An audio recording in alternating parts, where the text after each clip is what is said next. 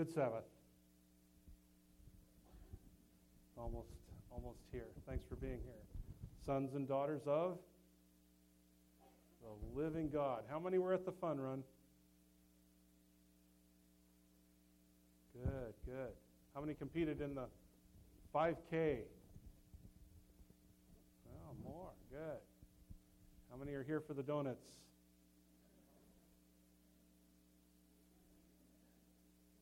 Okay, me too.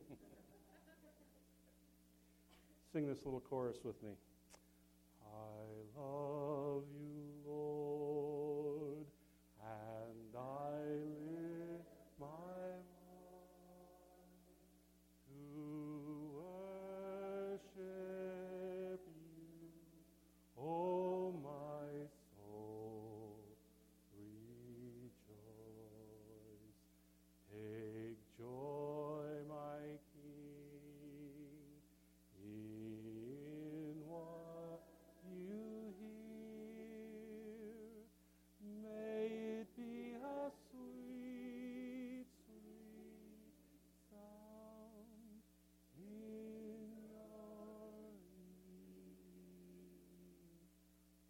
you were here last night, we agreed that Jesus came that we might have life and have it more abundantly.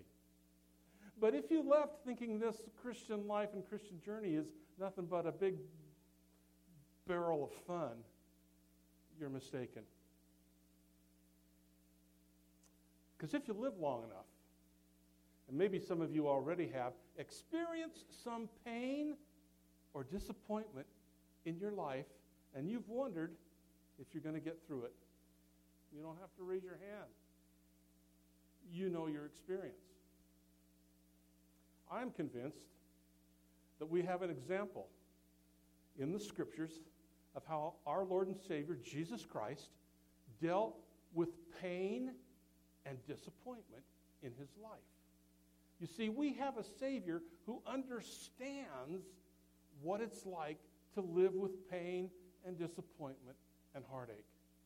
He is not some God that is aloof of where we are and how we live. He came down, He left heaven to walk on this earth in order that we and we might know that we have a God who understands our pain and our disappointment. You with me?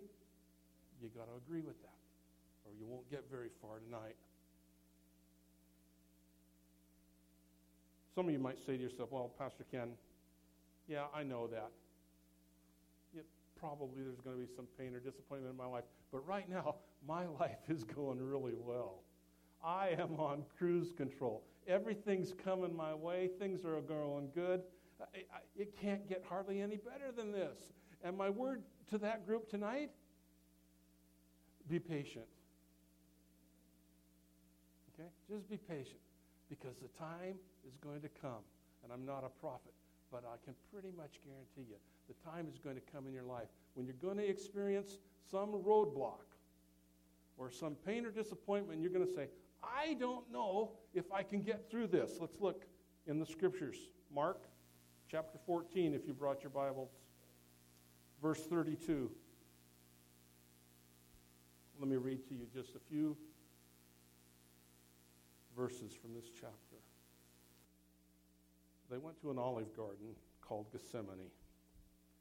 Jesus said, Sit here while I go and pray. He took Peter, James, and John with him. And he became deeply troubled in his heart, and he was distressed. And he told them, My soul is crushed with grief to the point of death. Stay here and keep watch with me. So he went on a little farther and he fell to the ground. He prayed that if it were possible, the awful hour awaiting him might pass him by. Abba, Father, he cried out. Everything is possible for you. Please take this cup of suffering away from me. Yet I want what your will to be done and not mine. Brian, would you turn down the mic on this just a little bit for me? Thanks. So then he returned and he found the disciples had gone asleep. I have a little sign in my Bible that I keep. Sometimes if I'm on the platform and the choir's behind me and the church is really getting bad, I'll turn around, I'll kind of show this to them. I'm a sleeper. Then if it's really bad, I'll just kind of scoot down and go. I recline. I got those at the furniture store, but they work really good in church when things are bad. He found the disciples what? Asleep. He said to Peter, Simon, are you asleep again? Couldn't you watch with me even one hour? Keep watch and pray so that you'll not give in to temptation. The spirit is willing, but your flesh is weak.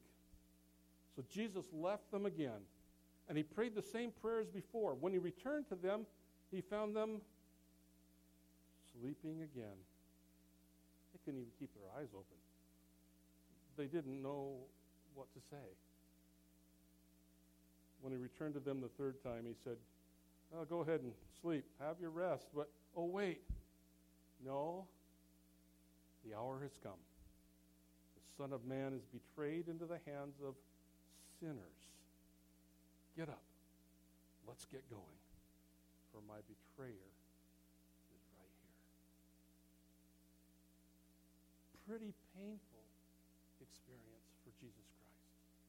Let's look through a couple windows tonight, four, maybe five, real quickly, to see how Jesus dealt with the pain that he was about to experience the pain of betrayal and the pain, the awful pain of death on a cross for your sins and for my sins.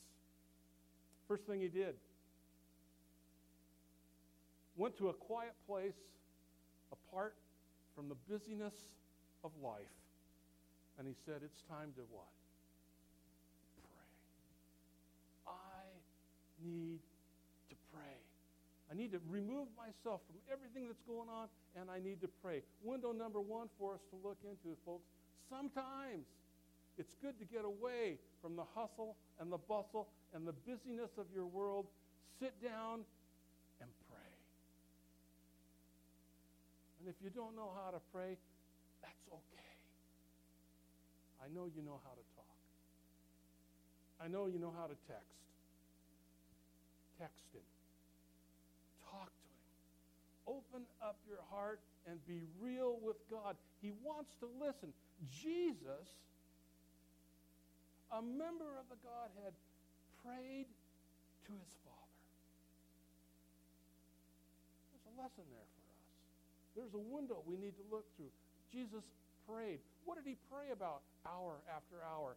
Three times at least, specifically in this short passage in the Garden of Gethsemane. Hey, maybe he sang a song. Maybe he listened for the voice of God. Maybe he quoted the scriptures that he had memorized from a child. People, there's power in God's word. I won't tell you the year, but one of the first years that Carolina had camp meeting right here at Lake Junaluska. I was a young pastor, and I got invited to go to the Saturday night evening meeting and be on the platform. Man, as a young pastor, that was pretty cool. I got to have the benediction. And I'm sure people remember that prayer. Big deal, right? But the big deal was H.M.S. Richards, senior, was a speaker. You get, you, you, most of you weren't even born. I mean, you know, this, this was a giant in the Adventist church. And to have him at a camp meeting, man, the place was packed. He was frail. I think in his late 80s then. One of his last public appearances was Saturday night at a camp meeting at Lake Junaluska. He had to have a little help walking. His glasses were like we call the Coca-Cola Coca-Cola bottle glass. I mean, they were just very, very thick. He could hardly see. But man, when he got up to preach, it was like power came from this man. The Holy Spirit moved through him. When he first started to preach, he held his Bible up. And he'd quote a text and move the pages of his, of his Bible around. After a little bit, I'm sure it was heavy. It was a big Bible, and he sat it down on the, on the platform. And then as he continued to preach, he'd move back and forth through, the, through that Bible. Well, he preached, and it was powerful and moving, and everybody was standing, and I got up and said the benediction.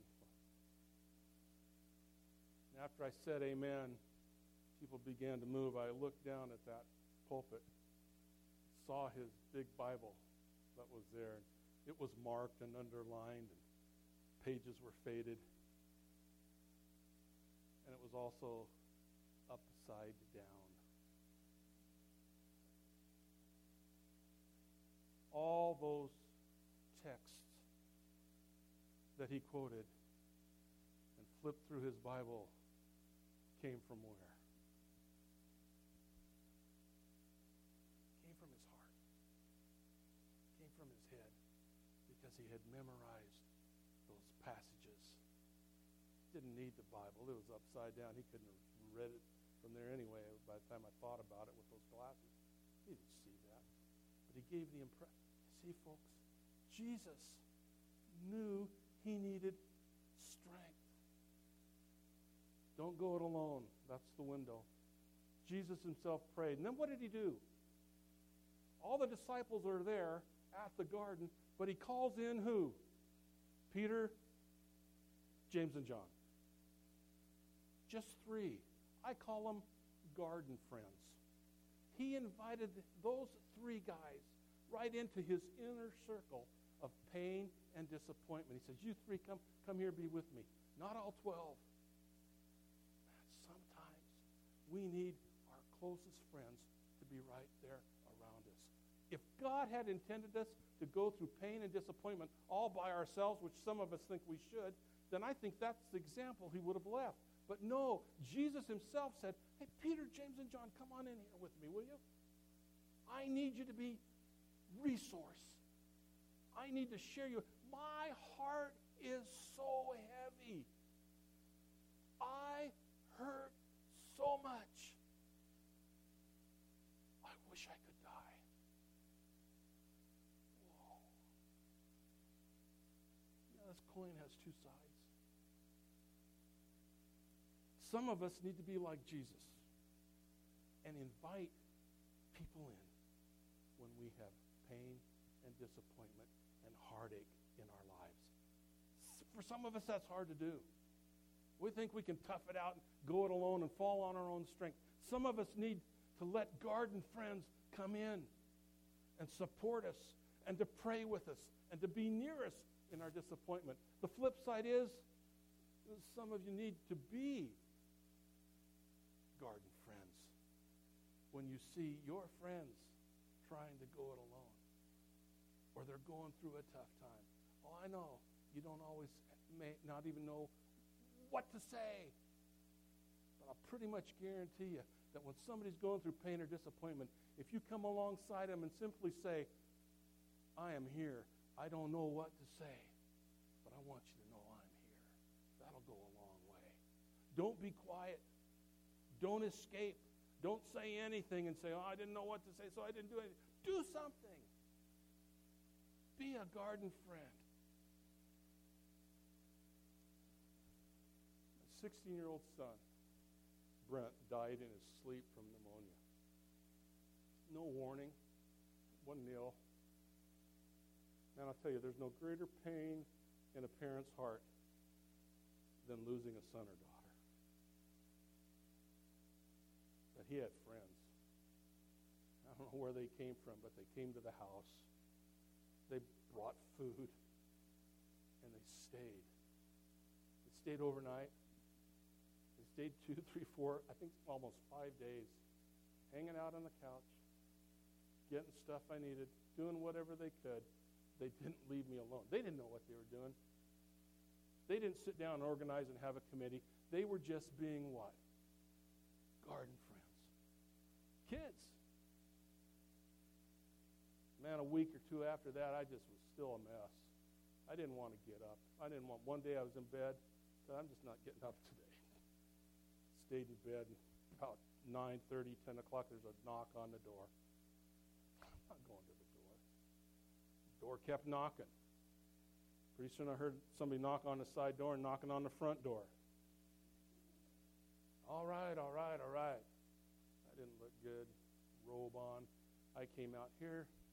Are two classes of the elementary school. They've made paper mache prayer circles. They've got them out on the yard and out on the side porch. Say, Pastor Ken, Pastor Ken, come on out. Come out. We're going to put you in the middle of the prayer circle and pray for you. Oh, third, fourth, fifth, sixth grade. What? Yeah, come on. Oh, I don't look good. It don't matter. Come on. So I go out and stand among these paper mache prayer circles, and the kids do what? They're garden friends. Kind of hard for me. I'm their youth pastor, but they're now they're my ministers, and they're pastoring me in the garden circle. Some of you need to be garden friends. Some of you need to let garden friends into your world.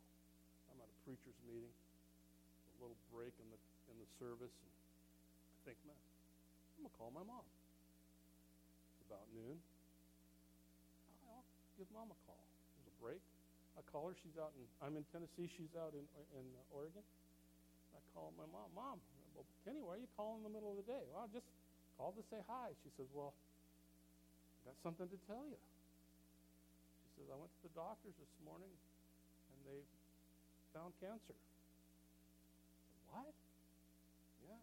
She says, it's, they want to operate like real, real soon, this next week. I said, you're kidding me. Did we have any warning? You know, she said, no. She said, I just wasn't feeling real good. She said, I did a checkup and they found cancer. Oh, I'm so sorry. I'm going to come home. Went back in. Meeting starts. whoever was up front says, does anybody have a special request? Well, I raised my hand. Yeah, I just got off the phone with my mom. She has cancer. Man, six or seven pastors in that public meeting got up from their seats came over to where I was, put their arms around me, said, Hey, we're going to pray with you and pray for your mom. Okay? Thanks. I, I need that. Went home, make some arrangements to see how if I could fly out quickly. That was expensive. Next day, I went out the mailbox to get the mail, opened up an envelope with my name on it. $500 cash. Pastor Ken. We want to use this for the airline ticket to go be with your mom.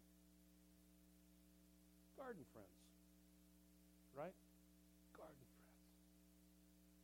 Flew out to Oregon. Got there. My mom's already in the hospital getting prepped and ready for surgery. I walk into the room. Man, the room looks like a florist shop. Flowers, plants, plants hanging from the IV bottles and everything. I mean, it was like beautiful. And there's a mom. Where'd all these come from? She says, Kenny, I don't know. You don't know. She says, Aren't they lovely? But I don't know these people. I began to look at the cards. you already know.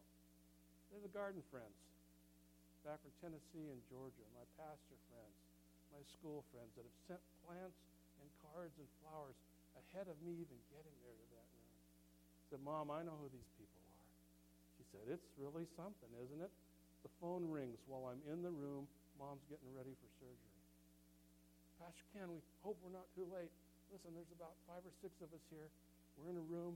We wanted to call you. We wanted to say a prayer with you and your mother. For...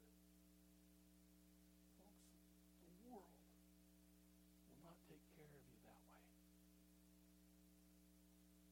But God's people will. Some of you need to be garden friends. Some of you need to let garden friends into your world of pain. Open up that window. See what God will do. Be honest. Be vulnerable. That Jesus would say, I hurt so much, I wish I could die. It's a powerful, powerful, honest statement. But let me tell you this much. We're human. Peter, James, and John and the other disciples, what did they do? in Jesus' greatest pain and disappointment. They fell asleep. They missed it. And I'm here to tell you, too, I'm not perfect. I'm sure I miss it. I know there's occasions when I've gone right over my head, when I could have been a better garden friend, or when I could have let somebody into my painful, disappointing experience. I, right over, I'm, I'm human. And folks, human, humans will disappoint. But let me tell you this. Jesus knew that Peter, James, and John and the other disciples were not the source of his strength. They were resource available to him. But they failed. But I'm here to tell you tonight, God does not fail. And Jesus knew that he could count on his heavenly Father to not leave him, even though he wanted to die, even if there was any other way possible. Let it, let it be gone. Take it away from me. But God, it's not what I want, it's what you want. Be near me. Stay near me. Go through this with me. I see too many young people uh, today that escape. They don't go through a painful dis- uh, a painful experience. They check out. Let it be alcohol. Let it be a, another abusive relationship. Whatever the issue, they don't face it head on. Man, we need a generation of Seventh day Adventist young people that will face their pain and disappointment head on. Use resource people, but realize that the source of strength to get through the tough times in life come from Almighty God. He will not disappoint. He will not leave you alone. You cannot escape the presence of the Spirit of God. Oh, it's Friday night. Thanks for letting me share stories. There's so much power in a story. Friday afternoon at, at a pastor's home can sometimes be hectic. I think the old devil knows that if I can stir them up and get them off on a on a bad foot, then the Sabbath, well, I'll just kind of have my way with them. No, you know what? The phone rings. Three boys, stuff to be done. Pastor Ken, it's the Lemon family. Um, we're just calling. Um, you know, Becky's not feeling real well. We, we're wondering if you could come over and, and make a quick visit. Well, sure. Sure, I'll do that. Be there, be there in a little bit. Hung up the phone. Hey, I'm, I'll be gone for a little bit, but I'm coming back and I'll, I'll get some of the housework and stuff I need to be done. But I want to make a quick visit. These people called. Okay, went over and knocked on the door, got invited in. I, How's Becky doing? well, she's not doing so well, but come on in, in the back room and, and visit with her. Here's Becky, 17, almost 18 years old. Beautiful, long, blonde hair. that came all the way down her back. She's laying in bed and got her leg propped up. Becky, what's going on? Oh, Pastor Ken, I don't know, but look at this. And she pulled the cover back and pulled her leg, and her leg is just swollen, huge, and you can see lumps in her leg. I said, Becky, I am not a doctor, but what is going on? And she says, They don't know. I said, They don't know. They said, No, they're ruling out cancer. She says, But I got these little growths, oh, like, like the end of the end of your, your finger there, that they're just kind of protruding out all over my body. And I said, Well, what are they going to do? And I said, Well, she said, I think they're going to operate and try to take them out and remove them. I said, So they can just remove all those? She says, That's what they're going to try to do. Well, Becky, thanks for letting me come over and visit. I'll tell you what, I'm going to make this journey with you. Is that okay? She said, I'd love that. Would you pray with me? I prayed with her. Went home, told the family and the boys about what's going on with with Becky. Oh, that's interesting. Whoa, it'll be fun to follow. Let's See what happens. Next week, I got a call to go visit Becky again. Becky said, Well, they've decided to do surgery.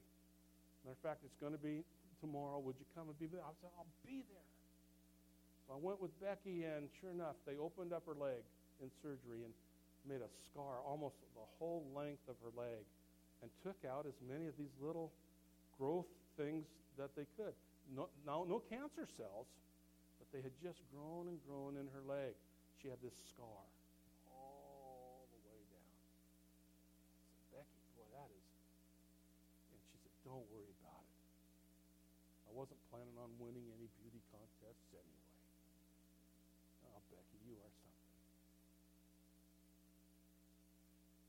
Little did I know that that would begin a journey with Becky for about four months. A week or two after that, Becky called. Matter of fact, her mother called. Pastor Ken, can, can you come see Becky? She's, she's in the hospital downtown Chattanooga. Um, they found some more of these little growths, and they're in her chest cavity, and they're putting pressure on her lungs, and she's having trouble breathing. Said, I'm on my way. Went down to see Becky. I said, Becky, what is going on now? She says, it looks like they didn't get them all. She says, I've got them in my chest. I said, it's hard to breathe, and I'm having treatments and stuff. And I said, well, what are they going to do? Becky said, well, they're afraid to go in and do like they did for my leg because they're so intertwined. She says, but I think they're going to send me up to Vanderbilt in Nashville and, and do surgery. Said, when are they going to do that? And I said, she said, next week. I said, well, Becky, I tell you what, I'll make my way up to Nashville. I'll come see you. You would do that, Pastor? Yeah, I'll do it. Went back. I went to the elementary school. Told a story about Becky. You know, those kids are just incredible. Before I left that day, they brought me a big sack full of cards. Get well Becky cards. Those them, you know, you open these up and read them. They're just, they're priceless. Dear Becky, get well soon. My dog has lumps too. I, I took those up to Nashville to, to Becky. Oh, she laughed. Look at this one, Pastor Ken. I can't even remember all, but they were so funny. But that's what little kids are being what? Garden friends. Stayed with Becky through the day. They took her into surgery. A couple hours later, they brought her out. How'd it go? What's the report? They're with her parents in the room. Becky's recovering. That we, we couldn't get any of them. couldn't, couldn't take them out. She said they're, they're just intertwined in the lining of her chest cavity. They said we were, doctors were too worried that if they started to cut and take them out, they couldn't stop the damage. What are they going to do? Heavy radiation, chemotherapy. Becky came to and asked how it went. They gave her the results. She says, well, that's okay. That's okay. If they're going to have to get them and not be able to cut them out and they need to do chemo, that'll get rid of them. I'll be all right. Took Becky home. A couple weeks go by. They begin the, the heavy chemical and radiation treatment on Becky. Of course, it removes all her what? All her beautiful long blonde hair. I said, Pastor Ken, that almost hurt more. She said, I didn't know my roots were so so deep. I said, oh, they're, that deep? I don't think they are on my head, but they're that, yeah, she says, kind of like needles coming out of my head sometimes when I say. She said, but close your eyes. She was bald. I close my eyes. Okay, open them. Whoa! Becky's got a clown rainbow colored wig that she has put on. Lights up the whole room. She smiles. She says, What do you think? It'll go with anything. Becky, you're, you're amazing. You're just amazing to me. come home. Get a phone call again.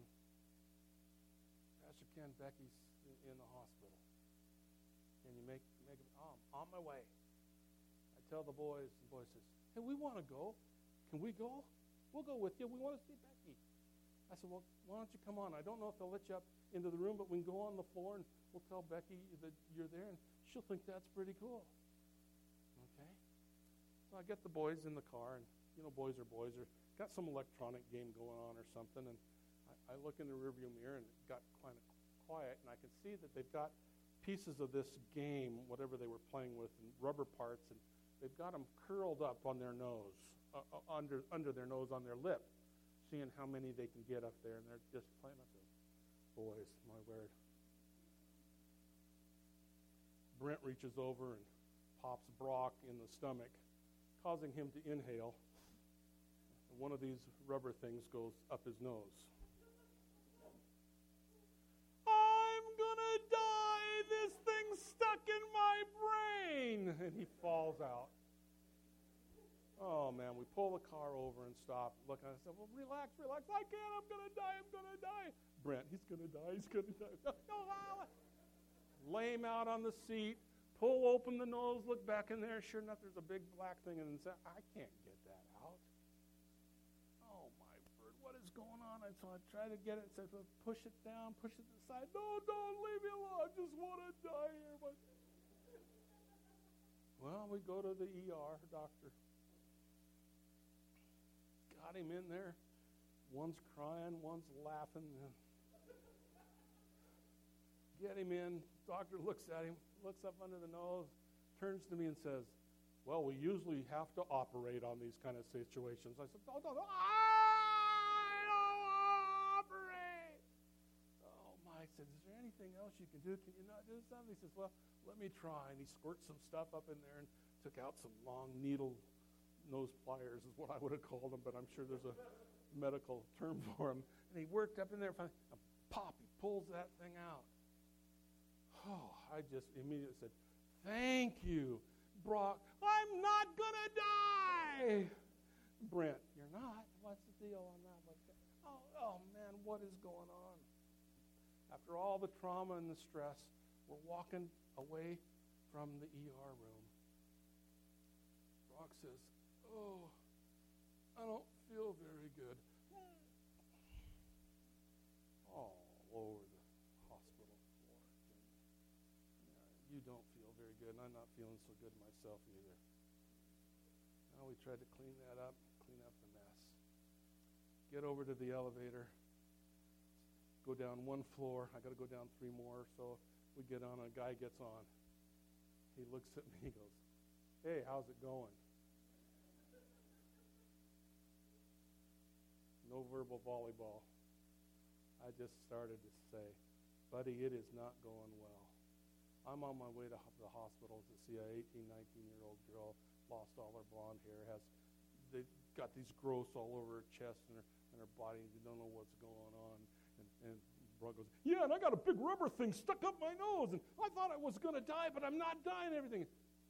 Then I got sick, and he starts this again, and this guy's starting to back up in the elevator a, a, little bit, a little bit. We go down two more floors, and I'm still talking to him, telling him how it's going. He stepped when the door opened. He stepped back out of the elevator. He said, "Mister, I didn't want to know all of that." And I said, "Buddy, when you got on here, you asked me how it's going, and I'm telling you how it's going, and I'm not done yet." Last I saw him, he was running down the hall away from the elevator see, when you ask somebody that, you ought to stay around long enough to find out. On our way to the hospital, went up to, I think it was the fifth floor, cancer floor. Looked in, I said, can we go in? She said, you can go in, but the boys will have to stay here in the, in the lobby. She's all watching. Went in to see Becky. She's kind of in and out of consciousness little bit of a temperature, not doing so well. I'm not sure she knew I was there. I had prayer with the parents. Told her, I'll tell you what, I'll, I'll come back. I'll come back. Took the boys home. Phone rang later that night. Pastor Ken, you, you might want to come now. Back to the hospital, up to the fifth floor. This time, the nurses, you know, we've known each other because we've been doing this routine. I look at the nurses who catch their eye and they go, just kind of shake their head and look down. Oh boy. Went into Becky's room. Her, her face was really just kind of, I want to say, a, a glow. Her temperature was nearly 105. A kind nurse was just simply putting a wet rag on her face and forehead, constant, constant.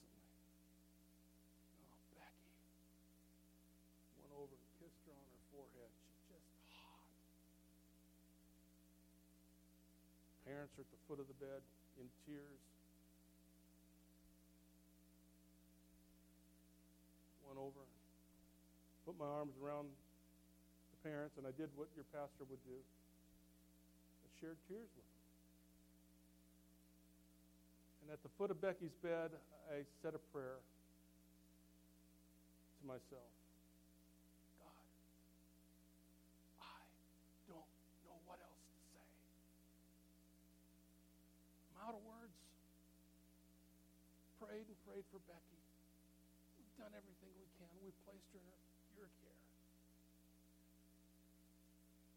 These parents need a word from you. This preacher needs a word from you. These nurses that have cared so lovingly for Becky need to hear a word from you. At the foot of the bed, I opened my mouth. I said, She's going to pull through. Both parents just turned into me, and with love in their eyes, they said, Oh, we love you, Pastor Ken. And look, and I said it stronger. She's going to pull through.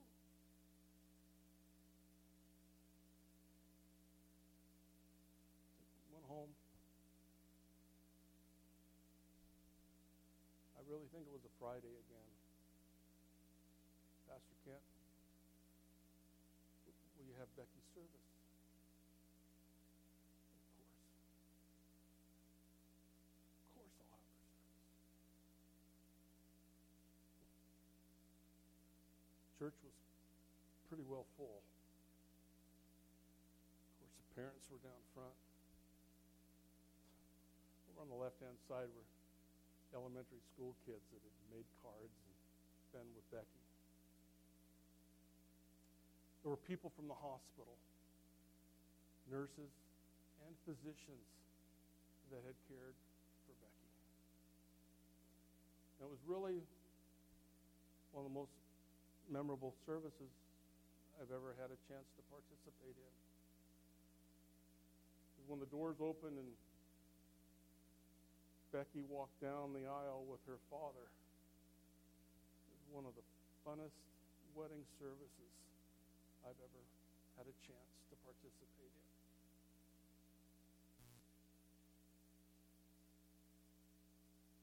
Yeah. Take that, Uncle Arthur. Man, that's not fair, is it? That's a preacher story. But I'm here to tell you had God not pulled Becky through, I believe with all my heart that God would have provided for her parents, for her youth pastor, and for the nurses that cared for her, and for the young kids that made those cards for her. God would have provided, for lack of a better theological term, the stuff they would have needed to get through that painful experience. I will never leave you or forsake you, says our God. There is no God like our God. God wants to pull you through life's difficult times. The world will leave you. Too many examples of that. Your close friends as resource might disappoint you and might not be there. But there is one who promises that if a difficult time comes your way, I'll either give you what you need or I will provide the way of escape. You can trust your life into the hands of that kind of God. So there's your windows. Pray. Use those scriptures as resource. Invite some close friends in or be a close friend to somebody. At least three specific times Jesus took the time to pray. Don't give up. That's what Paul means when he says, pray without ceasing. Don't just pray once. Stay with God long enough to allow Him to give you what you need to get through your experience. Jesus prayed at least three specific times that night. He stayed with God long enough to get through a betrayal, to get through a crucifixion. I say um, he knew that God had the power to raise him up, to live for you and I, that we might have eternal life. Trust that kind of God.